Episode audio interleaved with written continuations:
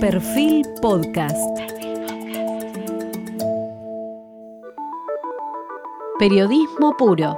Jorge Fontevecchia en entrevista con el ministro de Desarrollo Social, Juan Horacio Zabaleta. Hoy tenemos a Juan Zabaleta. Apenas asumido el, gobierno del Frente de Todos, Juan Zabaleta era presentado como el intendente más albertista.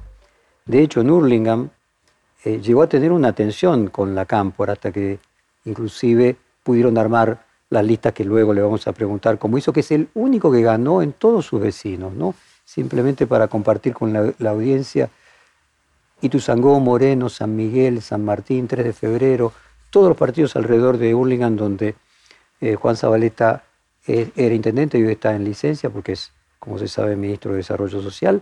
Fue el único que ganó del oficialismo y alrededor en todo lo demás ganó la, la oposición.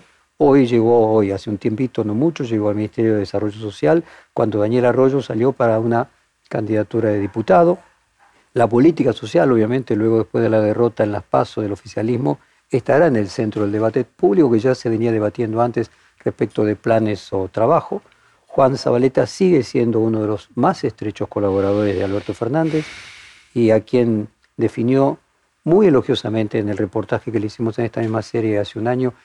Quiero recordarle el título que era Es muy bueno tener un presidente terrenal, que dio una serie de debates sobre si Cristina Kirchner no lo era, eh, qué significa ser eh, terrenal. Zabaleta dio sus primeros pasos en la política siendo muy joven, empezó a militar en el Partido Justicialista de Morón, su mentor político en aquel momento fue el senador provincial Horacio Román, que era un referente eh, de Antonio Cafiero. En eh, Morón le tocó competir con, un mítico intendente de ese momento, con, Martín Sabatella. con, con Zabaleta como primer candidato a concejal, el Partido Justicialista ganó las elecciones de 2001 frente a la Alianza. En el 2003 fue candidato a intendente de Morón quedando detrás, como decíamos recién, en la competencia con Sabatella, quien en ese momento fue reelegido. Allí, eh, Zabaleta ejerció el cargo en la Administración Nacional de Seguridad del ANSES, el cargo de director de Relaciones Gremiales en el 2004. En diciembre del 2009 asumió la Subsecretaría de Relaciones Institucionales del Ministerio de Economía, donde estuvo hasta el año 2011, donde se encargó de la coordinación de las tareas de fortalecimiento institucional, y de las relaciones con el Congreso de la Nación y las cámaras empresarias. Se desempeñó también como secretario administrativo del Senado de la Nación entre 2011 hasta 2013. En 2013 se presentó como primer candidato a concejal del partido de Hurlingham por el Frente para la Victoria. Fue concejal desde el 2013 al 2015. Zabaleta fue elegido intendente de Hurlingham en las elecciones de 2015. Fue reelegido en las elecciones de 2019 hasta que llegó aquí al, Ministerio de Desarrollo Social y queda la imposibilidad latente de que pueda volver a ser eh, intendente después de dos periodos eh, si no se modifica el impedimento en el 2023. Bueno, obviamente las pasos nos eh, obliga a empezar primero por el resultado. ¿Qué pasó? Que Hurlingham parece una, una marca otro color alrededor de eh, todos los demás partidos donde perdió el oficialismo. ¿Cómo está Jorge? Buenas noches, sí, muchas gracias por, la oportunidad. Bueno, tiene que ver también con la característica de cada uno de, los distritos y, también con, bueno, con, la gestión y, el camino que, transitamos del año 2015. ¿no? Es, también es, claro en esto desarrollar, no, no hay modelo de municipio si no hay modelo de país, ¿no? Y, lo importante para, un municipio, para una comuna, para, un intendente, intendenta, es, es, ese modelo de país que venimos construyendo que posibilita en Hurlingham y en toda la región, ¿no? La posibilidad de tener un enorme abordaje en, políticas vinculadas a la obra pública, vinculadas a, la asistencia social, a, bueno, a la demanda de, de, cloacas y agua potable, a, a, lo que yo llamo, digo, el intendente es todólogo, los intendentes, intendentes somos todólogos. Eh, nos, preocupamos y trabajamos en todos y cada uno de los temas, ¿no? Y hace que, la sociedad elija, ¿no? Y en este sentido, digo, ahora de cara a noviembre, Jorge, es, bueno, que la región, que la región noroeste pueda, bueno, pueda acompañar este modelo de país eh, bueno, mejorando el resultado, ¿no? Mejorando el resultado electoral. Vos nos contaste que Hurlingham es un partido industrial, es el parque mm. industrial del viejo Morón, las empresas más importantes de lo que era el Morón Grande y Tuizangó y las pymes más importantes estaban en Hurlingham, un parque industrial y una zona industrial del viejo Morón que en los años 90 se implosionó, mm. eh, perdiendo 2.000 trabajadores textiles, 2.500 trabajadores de frigorífico, 1.500 trabajadores donde hoy está la universidad pública. Ahora, no es muy distinto de, eh, por ejemplo, lo que le pasó a San Martín, eh, otro partido que también, eh, incluso creo que era la cuna de lo textil, y al mismo tiempo, el último intendente de San Martín, Catopodis, también es otro de los muy cercanos al, al presidente. ¿Por qué en Hurlingham se ganó y en San Martín no, por ejemplo? Bueno, insisto en esto, ¿no? Eh, tiene que ver con, con, cada, con cada sociedad y con la conformación social de cada distrito, pero, pero ¿Es más, más allá de. Sí, por supuesto, por supuesto que son distintas. Estamos hablando, Hurlingham es un distrito que tiene que tiene 200.000 habitantes, 195.000 habitantes, San Martín más de 500.000. Eh, San Martín tiene bueno, tiene límite con la General Paz, Hurlingham está, está más cercano al, camino del Bonaire, se va generando toda una cuestión socioeconómica distinta. ¿no? está rodeado, ponele que a lo mejor no puse el mm. mejor ejemplo con San Martín, sí. pero inclusive los que están más alejados de la General Paz, mm. alrededor de Hurlingham, también perdieron. Y el pero, ganó. Pero, a ver, digo, los resultados electorales eh, son la opinión y la expresión clara en este caso de, la voluntad popular. ¿no? Lo, que hay que hacer, Jorge, hacia adelante es, en, esas diferencias tan mínimas, ¿no? Digo, corregir, corregir, eh, seguir trabajando.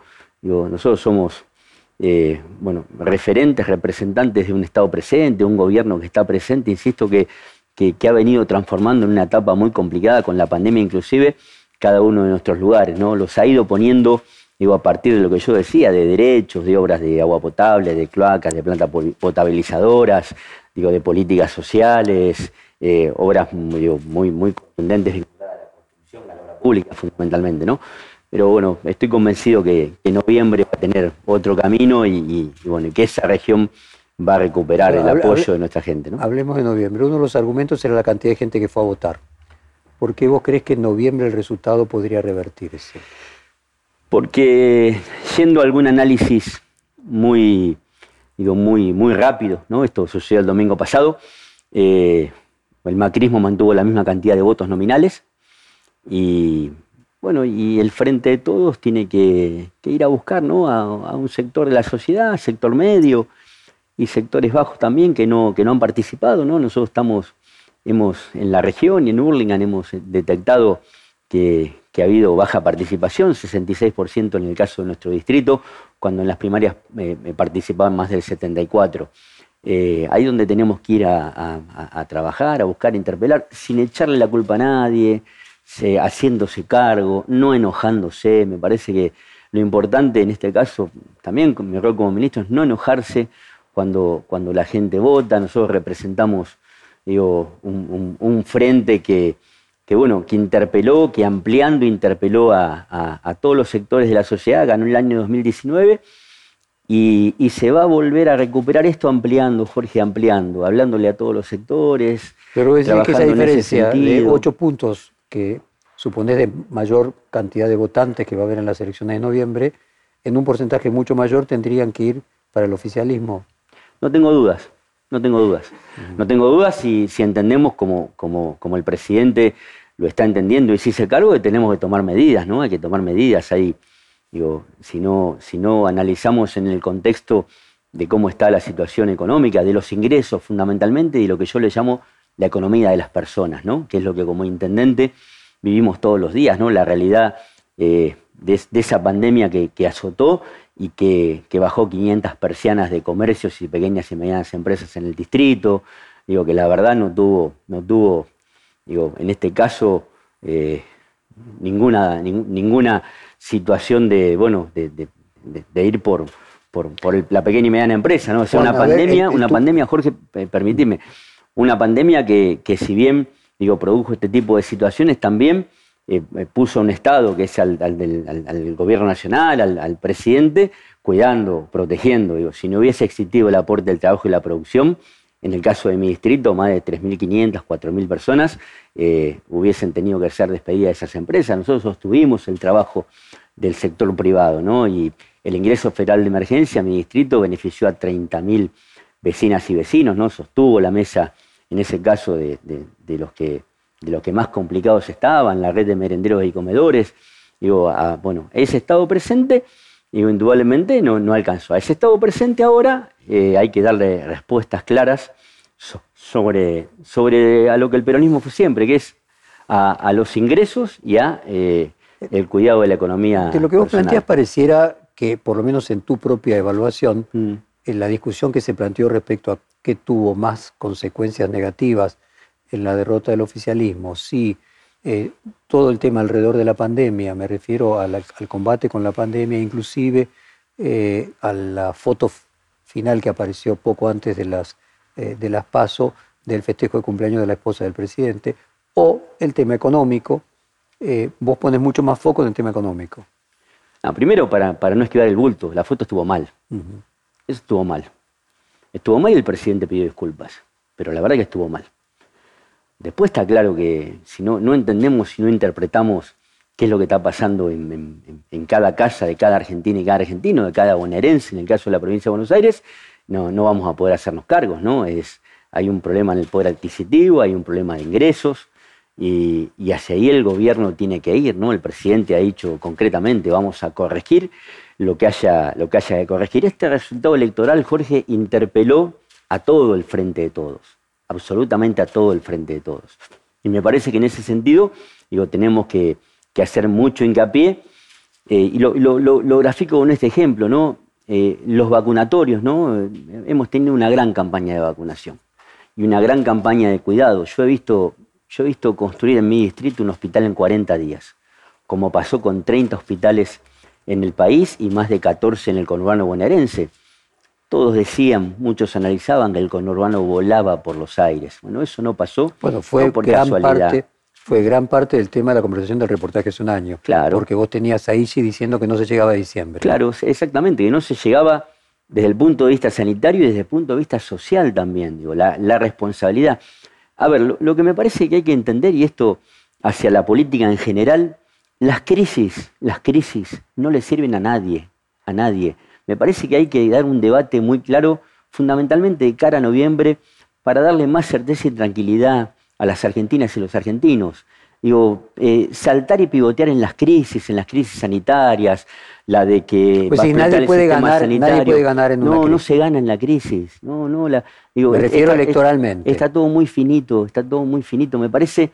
Ahora, que habían previsto esto antes, Juan? O sea, lo imaginaban, porque digo, hasta nueve y media de la noche, las bocas de urnas que difundía el propio oficialismo lo daban arriba. Bueno, en primer lugar tenemos que ser capaces de rever también esas situaciones de encuesta y de bocas de urnas, ¿no? Cuando, cuando esto tiene que, tiene que ver también con, lo, con lo, que, lo, que, pasa dentro de cada casa, ¿no? En, la República Argentina, con cada familia, ¿no? Cuando, cuando contaban los encuestadores que tienen que hacer 3.000 llamados para que 300 contesten, algo está pasando, ¿no?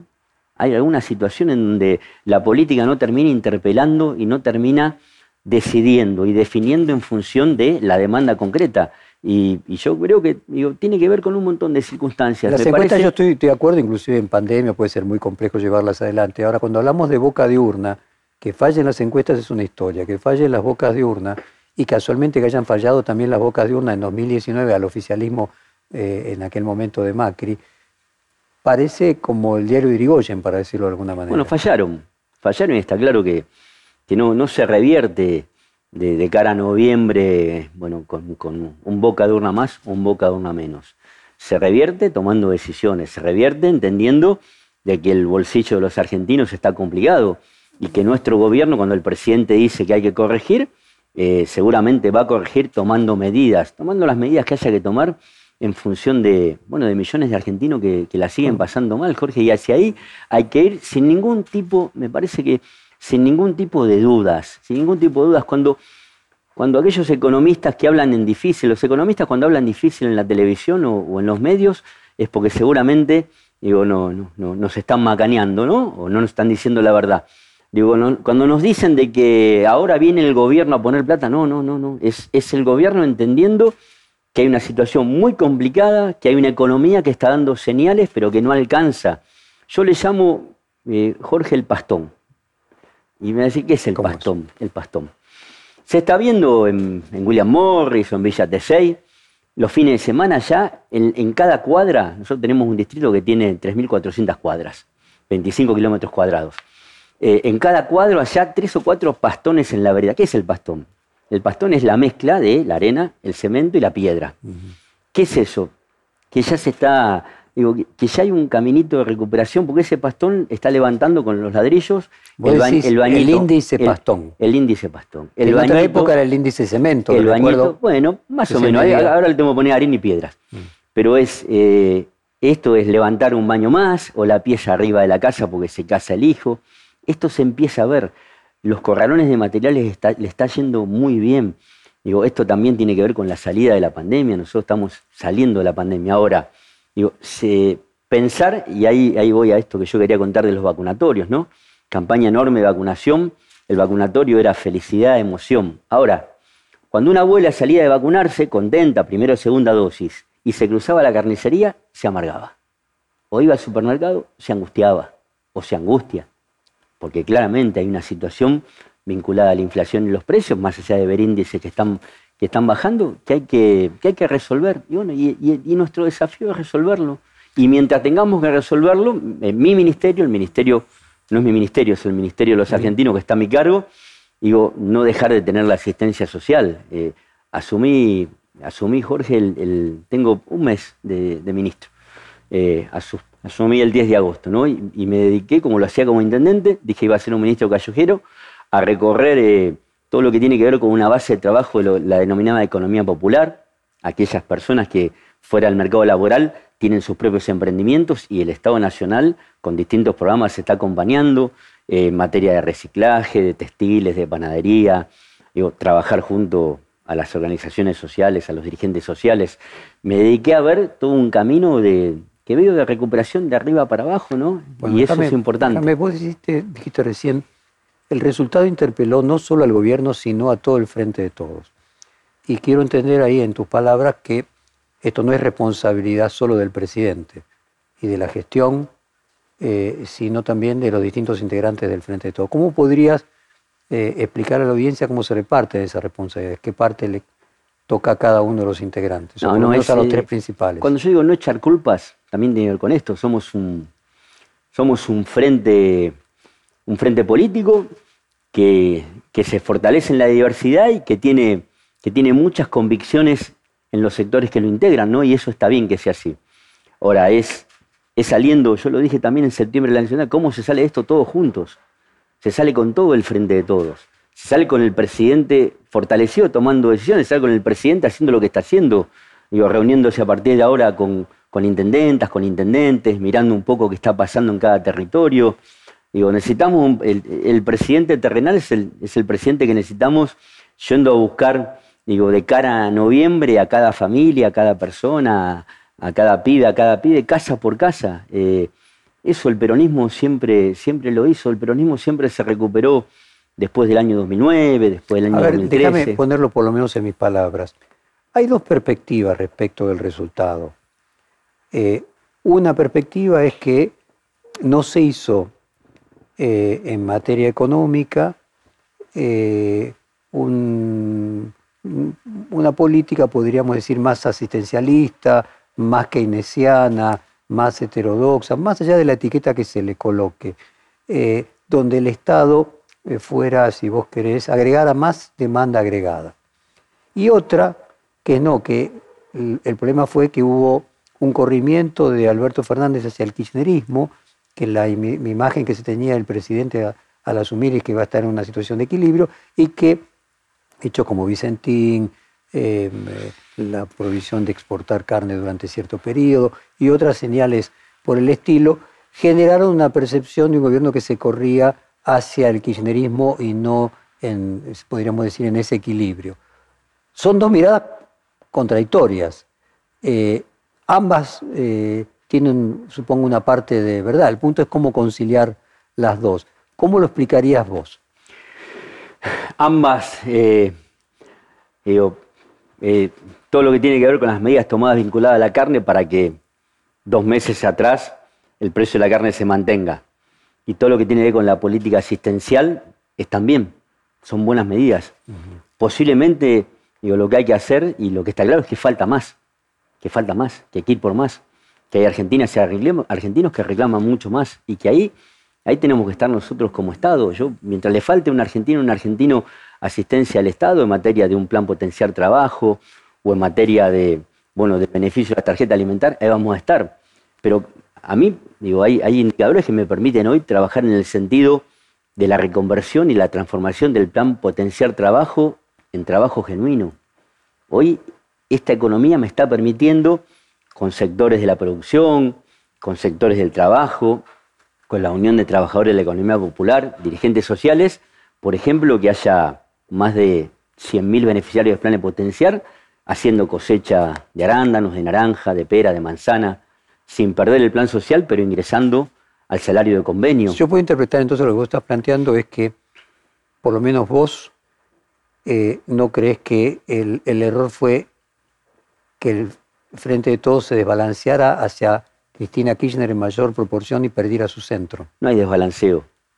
No hay, no, hay desbalanceo e insisto, tiene que haber más frente de todos. Más frente de todos con debates que indudablemente tienen, tienen matices y tienen mucha diversidad, pero que esto y muchas convicciones y que esto lo tiene que fortalecer. ¿Qué cuestiono yo, Jorge? Pues si no, la verdad que sería todo color de rosa. ¿Qué cuestiono yo? Creo que hay debates que hay que darlos que no tienen que ser públicos. Creo que hay, que aprender a dar debates, fundamentalmente porque a mí no me la van a contar, a mí no me pueden contar, porque en la cercanía con mis vecinos eh, sé qué es lo que interpretan. Yo no, mis vecinos no quieren ver eh, tensiones de una fuerza política que lo representa peleándose por los diarios o, en los programas de televisión. Mis, vecinos, quieren que la, la, fuerza política que a ellos los representa, digo, pongan, digo, proa digo, a la economía, a la producción, al trabajo. Todo eso lo hemos venido haciendo. El presidente habló de los 100 días. No sé si son 99 o 100. Contando los 100 que no había. 100 días. Esos primeros 100 días se empezaba a ver. No, digo, para, para, compartir con lo que se está refiriendo a los 100 días literales. Del 10 de diciembre del año 2019 al 19 de marzo o 20, 19 de marzo.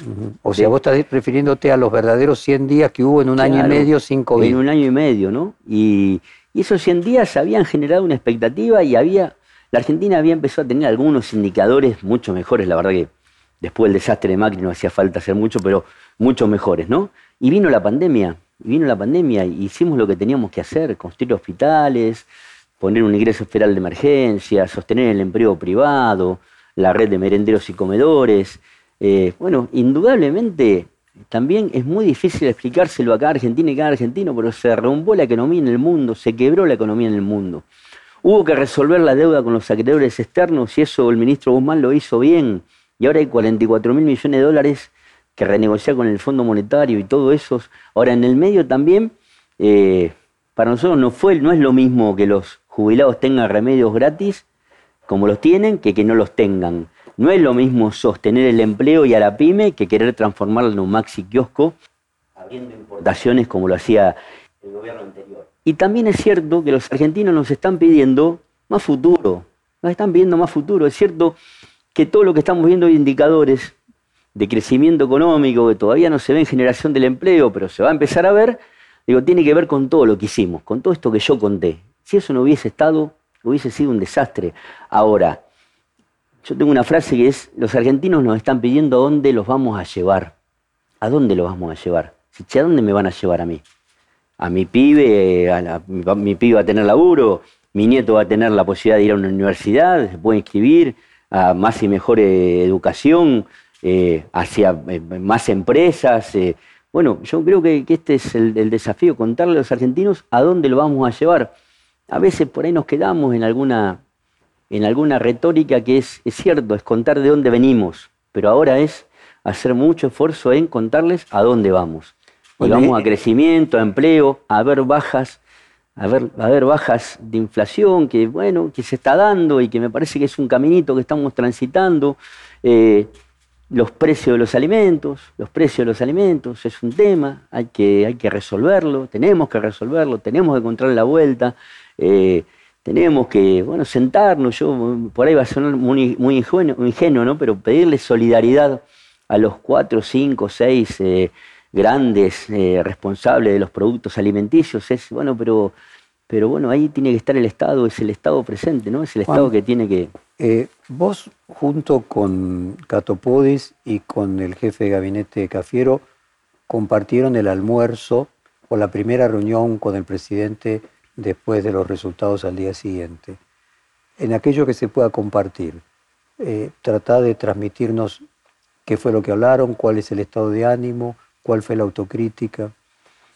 Lo, más importante, el presidente entendiendo que, el mensaje que cuando el pueblo habla, que, es cuando vota, es, claro y contundente, ¿no?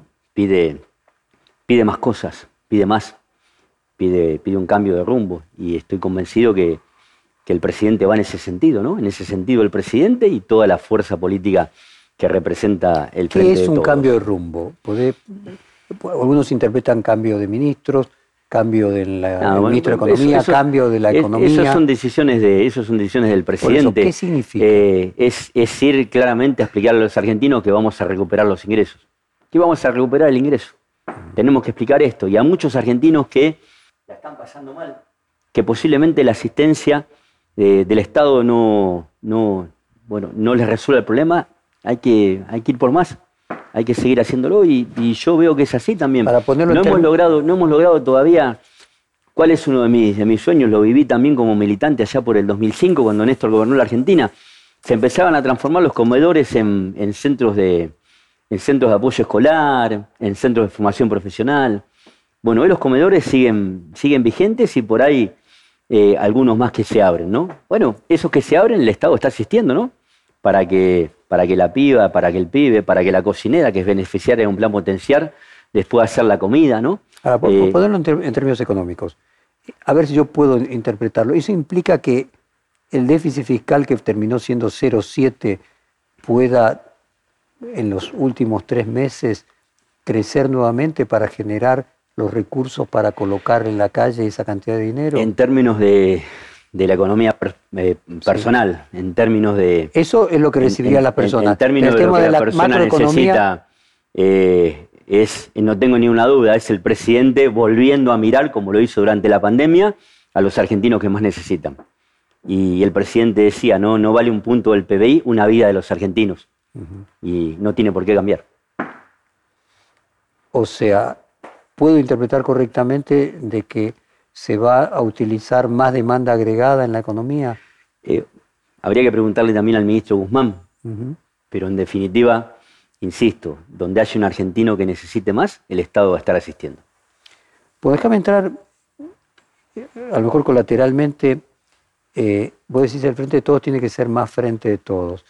¿Es correcto que vos tuviste cierta tensión con la cámpora en la conformación de listas para Hurlingham? Nos fortaleció mucho la discusión lo fortaleció. Nos fortaleció mucho. Eh, a mí como dirigente y, a, y, al espacio de los compañeros para, para seguir trabajando por, por la Argentina que pretendemos y por recuperar el empleo.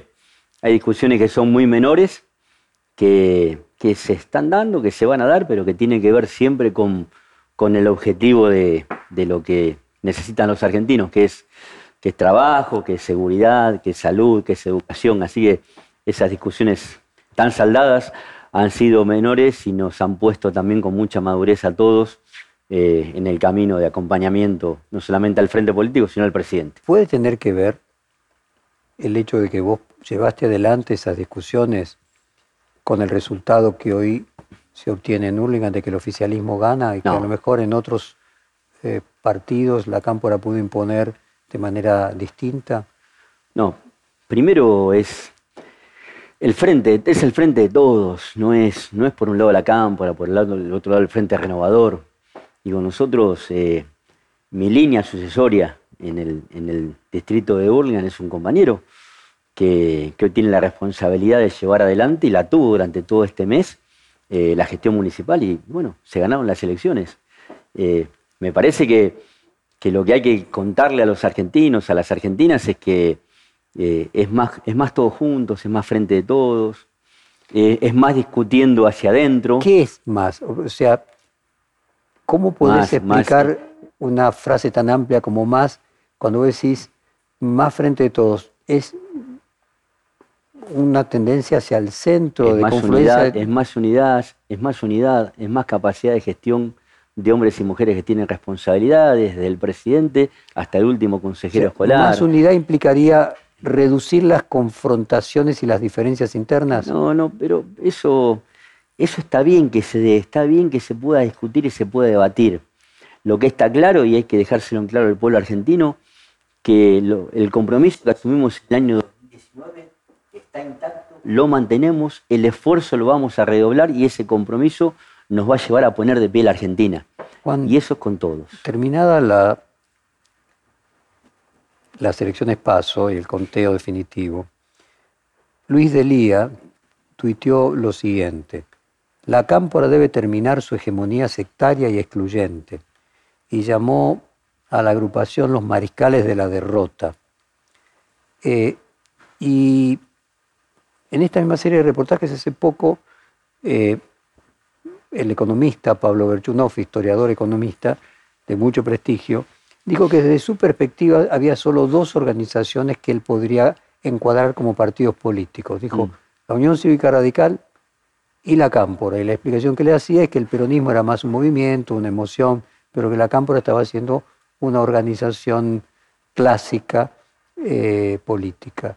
¿Cómo es la Cámpora? ¿Cuánto hay de que la Cámpora es parte o termina siendo todo dentro del peronismo? ¿Cómo le podrías explicar a los no peronistas ¿Qué significa la cámpora dentro del peronismo? Significa un grupo de, hombres y mujeres militantes con objetivos muy claros de, en este caso, acompañar al presidente para poner a Argentina de pie y también de haber sido parte de un, de un camino virtuoso en la Argentina entre el 2013 y el 2015. Hay que resumirlo también, digo, en esos 15 años que con aciertos y con errores, pero con más aciertos que errores, puso a los argentinos y a las argentinas en otro lugar, de recuperación económica, de empleo, de, más universidades públicas en el conurbano, de más y mejor sistema educativo, de netbooks. tenemos innumerable cantidad de políticas. ¿Y, eso no sería igual al peronismo? Para decir, ¿cómo? ¿Eso no sería igual al peronismo? Es que es todo, es el peronismo, es el Partido Justicialista, es el Partido Justicialista, es Máximo Kirchner el presidente del Partido Justicialista, con hombres y mujeres que somos dirigentes territoriales acompañando. Me parece que esto, esto también es explicar digo, la, clara representación e integración de todos. Es máximo presidente del PJ y nosotros, en mi caso, yo integro el PJ de la provincia de Buenos Aires acompañando para, para poner un partido justicialista más activo, más participativo, más amplio, que puede interpelar otros sectores. Y ese es el camino que se viene, ¿no? Reconociendo, reconociendo, digo, que hubo un resultado electoral que nos dio un llamado de atención, no enojándose, insisto, no echando culpas y construyendo futuro entre todos. Máximo Kirchner, presidente del partido bonaerense, asume a, fin de año, si el resultado fuera este, eh, bueno, asume con uno de los peores resultados del peronismo en la provincia de Buenos Aires. ¿Qué responsabilidad hay el resultado de la provincia de Buenos Aires de la gestión provincial y qué de la nacional? Cuando se vota la provincia de Buenos Aires, ¿se plebiscita al presidente o al gobernador o a los dos? Se plebiscita a todos. Eh, nosotros también planteamos que, y el presidente lo dijo, yo también, que se plebiscitaba al gobierno este, este domingo pasado, ¿no? El domingo de, elecciones paso. Eh, insisto, escuchamos, no nos enojamos y vamos a, tomar las medidas que haya que tomar para que esos argentinos, fundamentalmente muchos que no fueron a votar, muchos que la, están pasando mal, vean eh, que este gobierno está claramente fortalecido para seguir dos años para adelante, ¿no? Y, y no viendo solamente noviembre, ¿no? Nosotros estamos todos los días tomando decisiones para mejorar la calidad de vida de los argentinos y las argentinas. Y es el conjunto, y es el conjunto, es el conjunto, es el partido justicialista que, va a presidir Máximo Kirchner es un partido justicialista integrado por todos los sectores, acompañado por todos los sectores. Y más allá de los resultados electorales, digo, es, es un ámbito muy importante para dar debates, para dar discusiones y para, para aportar en lo que viene, tanto al gobierno de la provincia de Buenos Aires como al gobierno nacional. Déjame leerte otro comentario.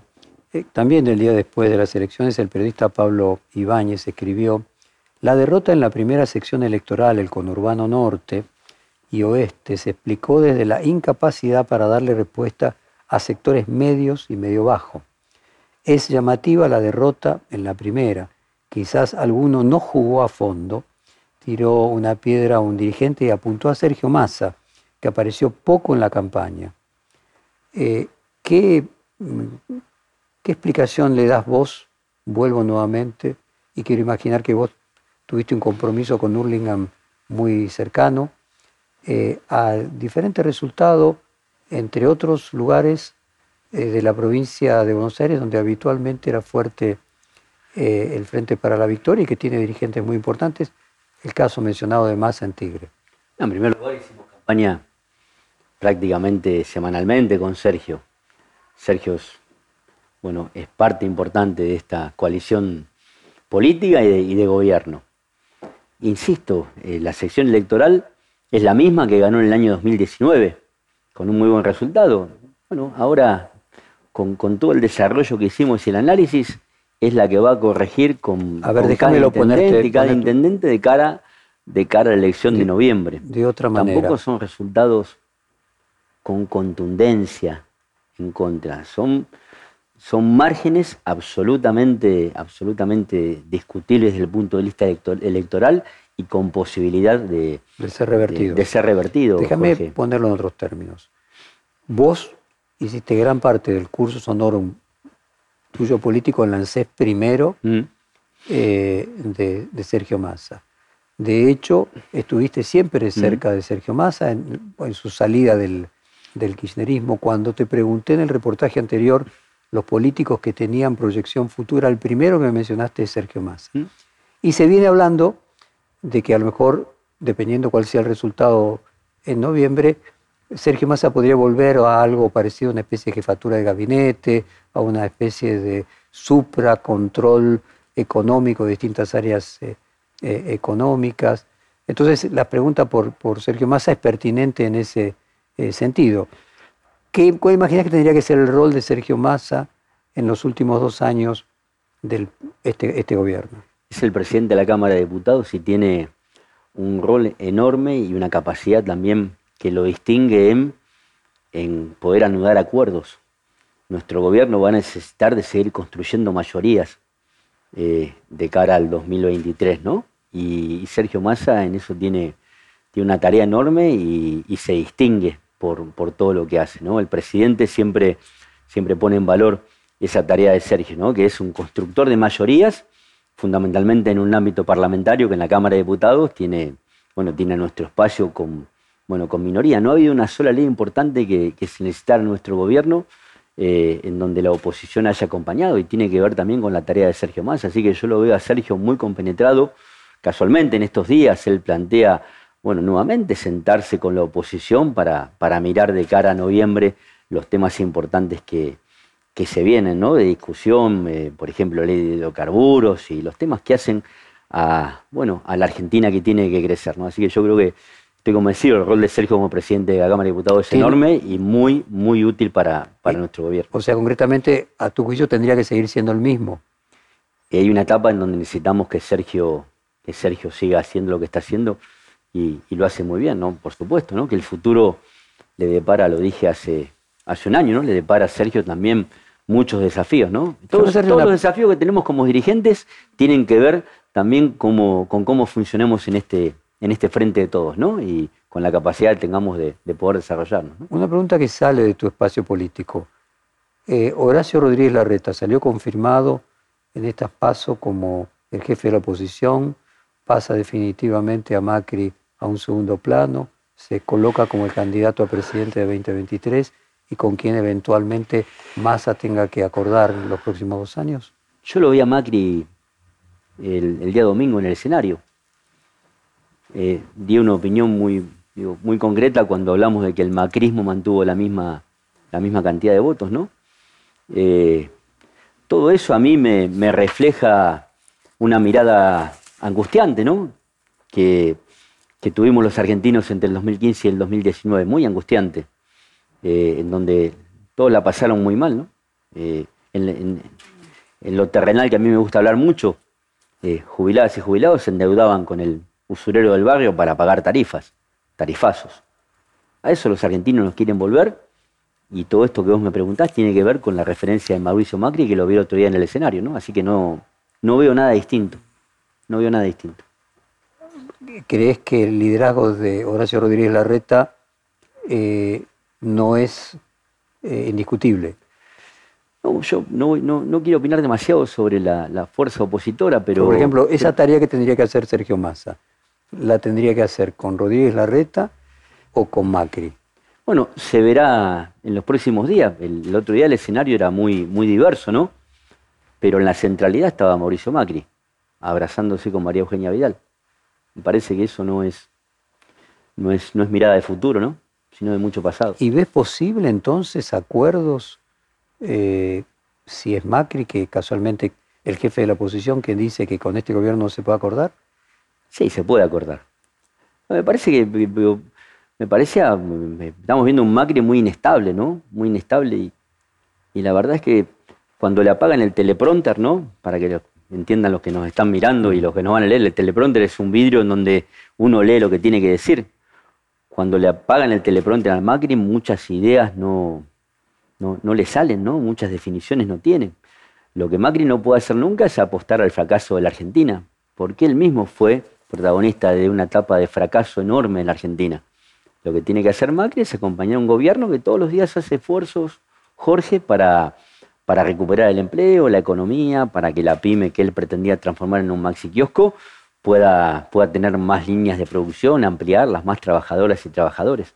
Ese es el camino nuestro y me parece que la oposición tiene que tener en claro que tiene que, ir en ese sentido. no es ni con tarifazos, ni con importaciones que van en desmedro de el, empleo y la producción argentina, eh, no es cerrando universidades públicas, eh, bueno, no es atentando contra la salud de los argentinos. Me parece que no ese es el camino, ¿no? Entonces, a ver si te parece, demos vuelta a la página electoral y pasemos a la página social, económica. Eh, a vos te toca lo que normalmente se discute alrededor de si tiene futuro una, un país con la cantidad de planes económicos y se lo muchas veces refiere de manera peyorativa como Argentina planera.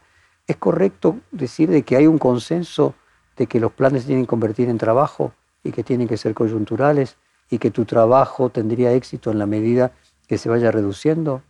Sí, es correcto. Lo que también es cierto que mientras los argentinos y argentinas necesiten de una asistencia del Estado, ahí vamos a estar. Contábamos recién, me gustaría profundizarlo porque tiene que ver también con una mesa de trabajo con el ministro de Trabajo, con el ministro de la Producción, con el ministro de Obras Públicas, eh, en una tarea que es empezar a, transformar ese plan potenciar trabajo, así se denomina, en trabajo genuino. ¿no? El ejemplo hoy es es la cosecha, ¿no? Productoras y productores de, la cosecha del arándano y la naranja en Entre Ríos, de la pera y la manzana en Río Negro, de la yerba en Misiones, del algodón. ¿Qué es lo que cambió? el hecho de que la persona tenga un trabajo temporal no le quita... cambió que, que, antes, digo, la decisión que tomamos en este, en este Consejo Interministerial, el mm. presidente, por supuesto, no, no, acompañó y la, y la lideró, es, es que aquel beneficiario del plan potencial pueda acceder al trabajo de la cosecha, que es el trabajo voluntario, el trabajo de cuatro o cinco meses, sin perder el beneficio, llevarlo al salario de convenio y mejorar claramente la situación, la situación de, en este caso, más de, más de 60.000 personas en Tucumán en la cosecha de limón, por ejemplo, y casi 150.000 beneficiarios de planes empleo. Jorge, destacar esto, este año se perdió el 30% de la cosecha de, estos diferentes, diferentes ítems y rubros por no, por no tener mano de obra porque por el miedo a perder el plan, donde se posibilitó construir este camino, mejoró, va a mejorar claramente la economía regional, va a mejorar claramente la exportación de cada uno de, estos productos y construir ese círculo virtuoso que va, a seguir caminando ahora en acuerdos con sectores como el de la construcción, queremos hacerlo con sectores gastronómicos, que es, bueno, eh, beneficiario de planes en sector de cosecha, sector de la construcción, sectores de servicios. O sea, el cambio sería que aquellas personas que son beneficiarios de planes y pasen a tener un empleo no pierdan el plan durante cierto periodo. Exactamente, durante digo, cada, por supuesto, cada rublo, cada sector tiene su modalidad. tiene, no es lo mismo la cosecha temporal de cinco meses que el trabajo en la construcción. Y con esto también agradecer a sectores sindicales y a, por supuesto, a, los sectores del empresariado con los que hay que trabajar mucho y, codo a codo para que esto se pueda, se pueda producir, ¿no? Y, transitar un camino en donde está claro que necesitamos a ver, la mejora económica. Una pregunta, Juan. Ir al fondo del tema económico. Vos contabas que Hurlingham era el sector industrial de Morón, eh, mencionábamos antes San Martín, que durante la década del 90 eh, implosionó. Y normalmente se hace una lectura desde el Frente para la Victoria y desde el peronismo antes, de que el problema de la decadencia económica argentina estuvo en la aplicación de teorías económicas neoliberales, primero en la dictadura, eh, a fines de los 70 y luego por Menem en los 90. Pregunta, ¿fue la aplicación de teorías neoliberales, en cuyo caso corrigiéndolas, la Argentina tiene eh, rápida corrección, o es la globalización. Y lo que se vivió es que China, ya en los años 90 y comenzando en los 80 y hoy, pasó a agregar a la producción la misma cantidad de producción industrial que tenía el mundo hasta 1980. Yo estoy convencido que las teorías neoliberales de la economía han implosionado la matriz productiva de la Argentina, la, la han hecho pedazos. Y, nosotros tenemos que, estamos volviendo a ese camino, ¿no? que es poner todo el esfuerzo del Estado en la recuperación del 80%, posible, el 80 del Producto Bruto Interno de la República Argentina, que son las pymes. El 80% del PBI de la Argentina lo representan las pequeñas, y medianas empresas de nuestros barrios, ¿no? porque están en nuestros barrios y le dan trabajo genuino a, eso, a, esas pymes. ¿Quién los destruía? ¿Eran productos chinos? ¿De dónde venían esos productos que los destruían? Y las aperturas venían, sí, no sé si productos chinos, pero me parece que había un proceso, digo, fundamentalmente durante el macrismo, que era de, no trabajar en la sustitución de importaciones. No, 90, pues claro, incluso ¿Eh? los 90. De no trabajar en la sustitución de importaciones y, bueno, y, e implosionar el, trabajo argentino, ¿no? Es, o sea, ¿vos crees que se puede? Yo, estoy convencido que más allá... Yo estoy convencido que se puede. de la diferencia de escala, de yo estoy convencido que se puede, yo estoy convencido que se puede insisto que el ejemplo de esto es digo, eh, eh, en nuestro gobierno y este Estado habiendo sostenido el empleo privado. Eh, Jorge, imagínate si no, si no hubiese sucedido esto, la, enorme cantidad de empleos más que se hubiesen perdido fundamentalmente del sector productivo. Yo estoy convencido. No, tengo no ahora pasada la pandemia, la pregunta es, ¿hay forma de que 70% del Producto Bruto producido por las pymes pueda competir en la globalización? Sí, sí, confío, confío fuertemente en nuestros empresarios. Eh, nosotros tenemos que ser eh, socios de nuestros empresarios. Nuestro Estado tiene que ser socio del empresario, fundamentalmente del capital nacional. Por ahí tenemos todavía ese caminito por recorrer de abrazar a todos y cada uno y dar juntos esta discusión. Yo estoy convencido que sí, no tengo ninguna duda. A ver, leo en tus palabras correctamente decir que crees que hay que producir un acercamiento a los sectores medios. Mucho más, mucho más. Más acercamiento. Es más ahora, son más medidas, son profundizar. Y nosotros construimos un camino con medidas que hay que profundizar. Medidas de tipo social y, por supuesto, digo, medidas que se han tomado. Eso se puede traducir más promercado, o sea, como que hay un, conflicto con, con, los empresarios o un conflicto con el capital. No hay conflicto, no hay conflicto. Ahí, digo, yo lo veo constantemente y he participado de reuniones con el ministro Culfas, fundamentalmente en esto que estamos tratando de diseñar, que es el pase de, de planes potencial trabajo-empleo, en donde concurren los sectores, distintos sectores del empresariado para, acompañar. Nosotros, esta medida que es planes sociales a trabajo genuino, es imposible realizarla sin el aporte del empresariado argentino, ¿no? Y eso, creo que vos bien lo dijiste, más allá de ser un título, está compartido y acompañado por todos. Grabois eh, estuvo muy activo después de las elecciones. Dijo, por ejemplo, el gobierno está muy mal. En toda la coalición estamos mal. Yo vengo diciendo que hay un círculo rosado que opera como la teoría del cerco. El presidente contesta un mensaje de texto, pero no lo escucha y no nos escucha a muchos de los que tenemos termómetros de ciertos sectores de la sociedad. ¿Cómo es el diálogo de, de Grabois en general con tu ministerio? Asumí el 10, de, el 10 de agosto y días anteriores, pero, pero sí a las 48 horas, comencé a tener reuniones con, los representantes de organizaciones sociales, de movimientos sociales, vinculados también a la, a la por supuesto, ¿no? a la economía popular. Eh, Juan Grabois, eh, Emilio Pérsico, Juan Carlos Alderete, también organizaciones eh, sociales y frentes opositorios con los que me he juntado, ¿no? Compartimos la misma definición en, la, transformación de planes en trabajo. El Ministerio de Desarrollo Social, con, estos dirigentes sociales, tiene un trabajo cotidiano en la economía popular, en todo lo que tiene que ver con, lo dije recién, ¿no? con economía circular, en, todo lo que tiene que ver con el reciclaje, economía del cuidado, eh, textil, eh, bueno, eh, fábricas de viviendas, en donde tenemos cada uno de los beneficiarios del plan potenciar, digo, desarrollando tareas y comercializando. ese es el Juan Grabois que yo conozco, ¿no? que por supuesto puede tener opiniones, lo que tampoco se puede, se puede decir es que el presidente no escucha, el presidente siempre ha tenido como característica escuchar a todos. Él también y, y es responsabilidad cuando yo hablo de que, cuando yo hablo, Jorge, de que el resultado electoral digo, interpela a todo el frente de todos, es a todos. Es a todos. Y es con, dirigentes como, como, Juan y como Emilio, con los que vamos, entre otros, con los que vamos a reconstruir la Argentina, con las que estamos trabajando en todas estas medidas que, estamos, que llevando adelante. ¿no? Eh, banco de herramientas, que cada emprendedor pueda tener su herramienta para, desarrollarse y convertirse en monotributista. Digo, es, todo juntos y, me parece que... Grabois también propuso salario universal de reconstrucción, reducción de cargas a las pymes, posibilidad para cada familia de compre un lote y baja de dietas a jueces y funcionarios de 30%. Yo veo, eh, la Argentina que viene, por supuesto, tiene que discutir eh, posiblemente nuevos instrumentos, nuevas herramientas que digo, complementen la generación de trabajo genuino.